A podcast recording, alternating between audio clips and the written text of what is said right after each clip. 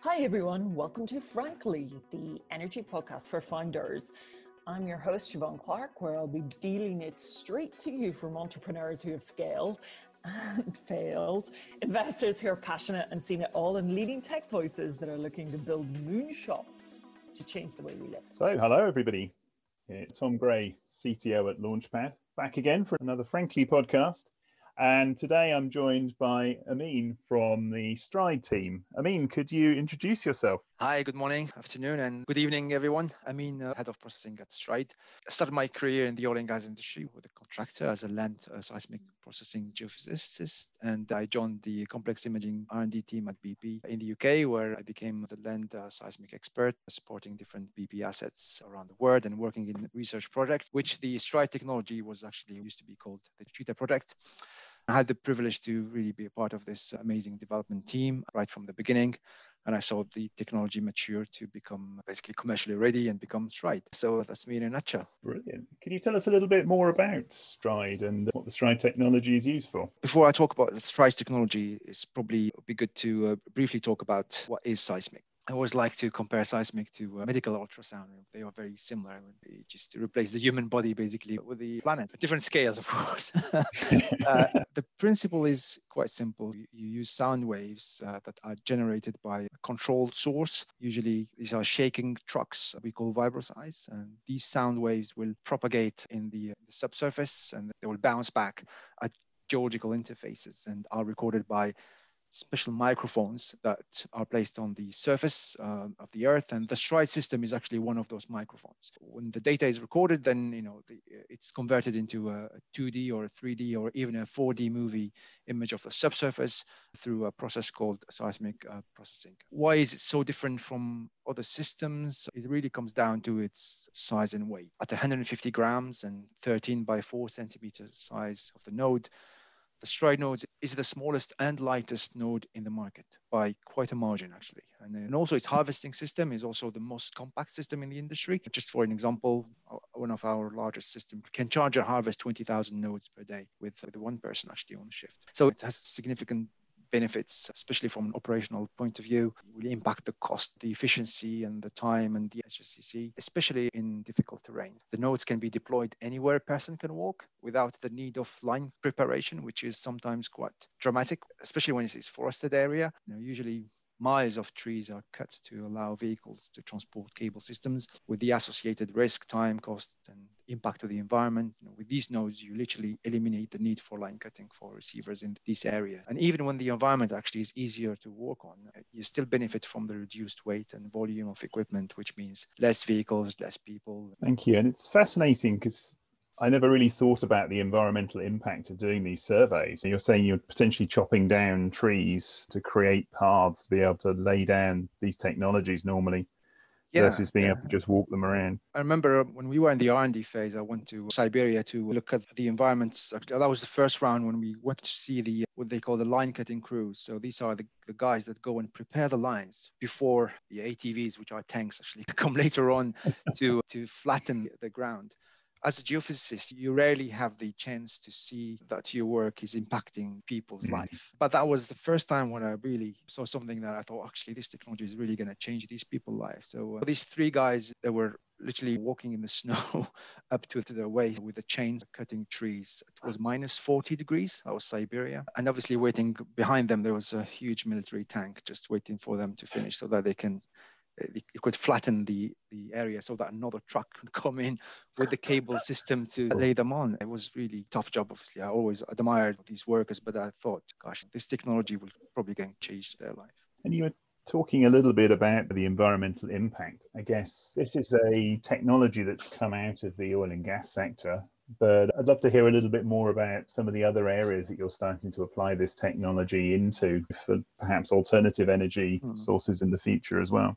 Yeah, similar to ultrasound, our technology is completely agnostic to the application. It doesn't really care about the application as long as an industry has a need to acquire knowledge of the subsurface. Seismic is usually used. So although oil and gas has pushed this technology to its limit. We are basically bringing this to other industries. One of the first industries to actually have embraced this technology was the geothermal. In 2020, when the oil and gas industry was in a downturn, the geothermal was actually doing quite well, and they saw that there was a benefit in our technology, especially in urban environments where our nodes are actually very easy to hide. I think we did about 5 different projects in Europe for geothermal. Actually, nowadays, all these companies have taken our system as their main system, basically, for acquiring seismic. We used it for seismic risk as well, to inform an area where there is a lot of earthquakes, for example, to try to understand the subsurface and the risk of a future earthquake. We've even used it for archaeology. We use it for mining. We use it for microseismicity. CCUS, for example, will require seismic not only to detect the right geological layers that can capture the carbon, but also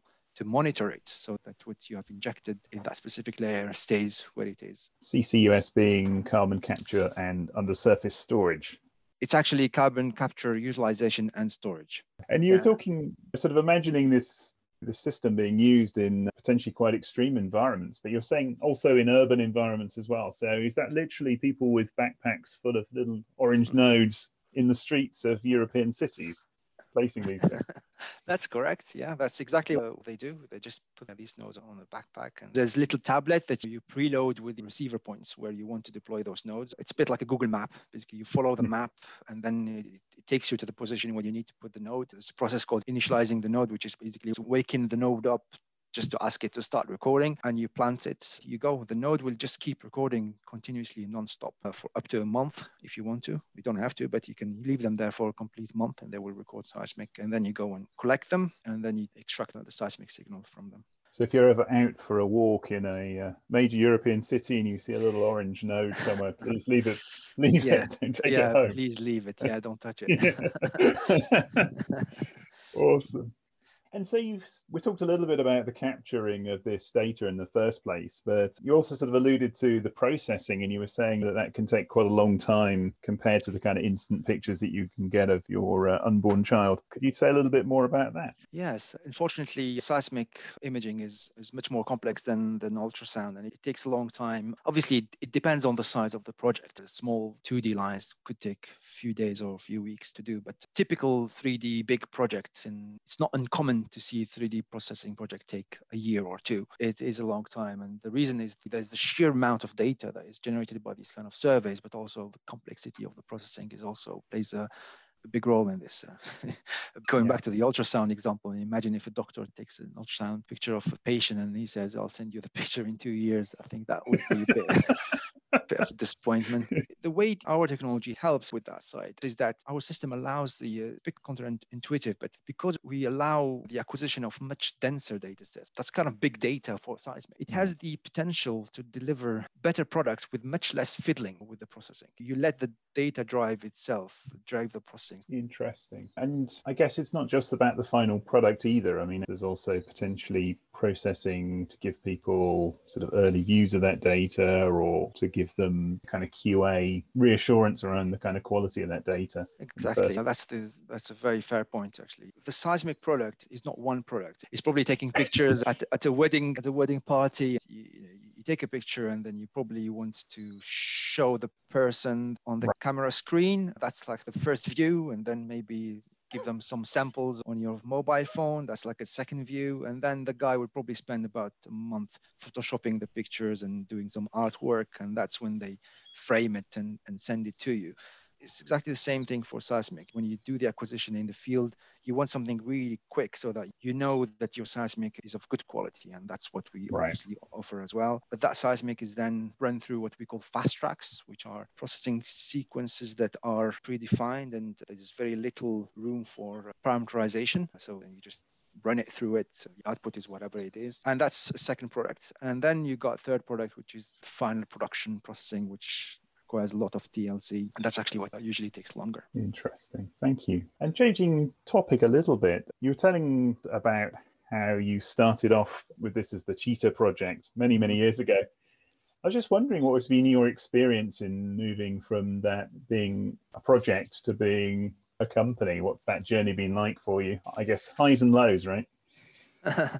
Yeah, it's been an amazing journey. It's when I was offered the opportunity to to join Stride, I was obviously, quite torn between leaving a comfort zone at BP, what I used to call the seismic dream team, people around around me and in the complex imaging R&D team were absolutely, well, they still are actually quite amazing people, highly skilled and expert in many different fields. Joining this new entity, Stride, obviously a lot of opportunities, but also it had the startup uncertainty tagged tagged to it. As anyone, you get a bit scared. But in a way, there were three reasons why really I kind of didn't really hesitate that much to move to Stride anyway. First of all is that I'm quite passionate about technology and in general and geophysics in particular. And Stride in a way was a continuation of this fantastic journey that started with the Cheetah Project, nurtured this passion and offered this great space for innovation and learning. And now it's offering a great opportunity to develop business and leadership skills and in a startup environment, which is also quite unique.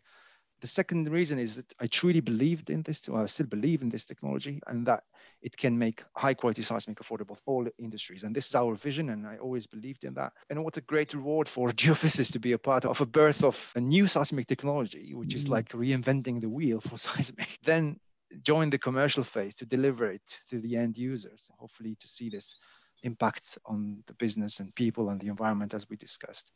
And the third and the final point is that working for a startup, I knew that it was going to put me outside my comfort zone. And this was very exciting. And looking back at my career, that's often where significant developments have happened. So it's a kind of a formula that worked well for me, and hopefully Stride is not the exception to this rule. Oh, it isn't so far anyway. Yeah. I'm sure it's not. Yeah.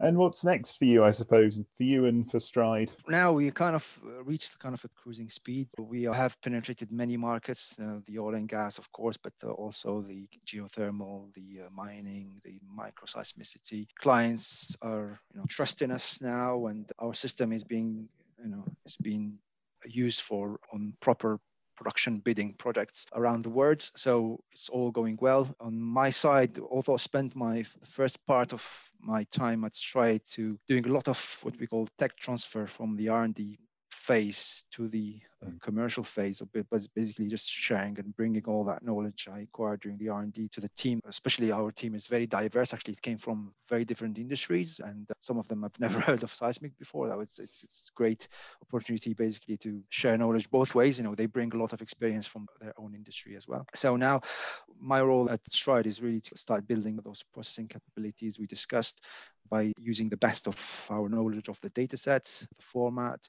and also try to speed up that turnaround. It's very painful. And also maybe bringing the image as close as possible to the field as well, so that people can start having a look at not a final image, but something that is close to it right in the field. Wonderful. Sounds like it's been an amazing journey so far. And it sounds like it's just really beginning. So thank you for sharing that.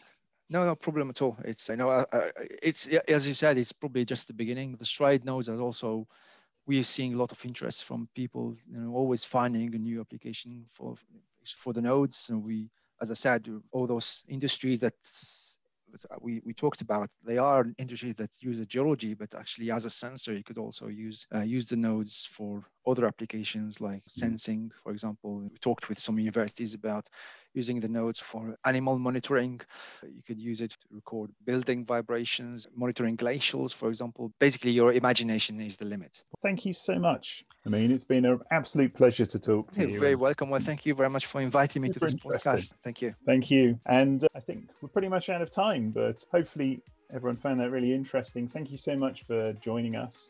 And please do check out Stride. So Stride is S-T-R-Y-D-E, and their website is stridefurther.com. And as ever, do check out BP Launchpad's website as well, which is itslaunchpad.com. Thank you, everybody.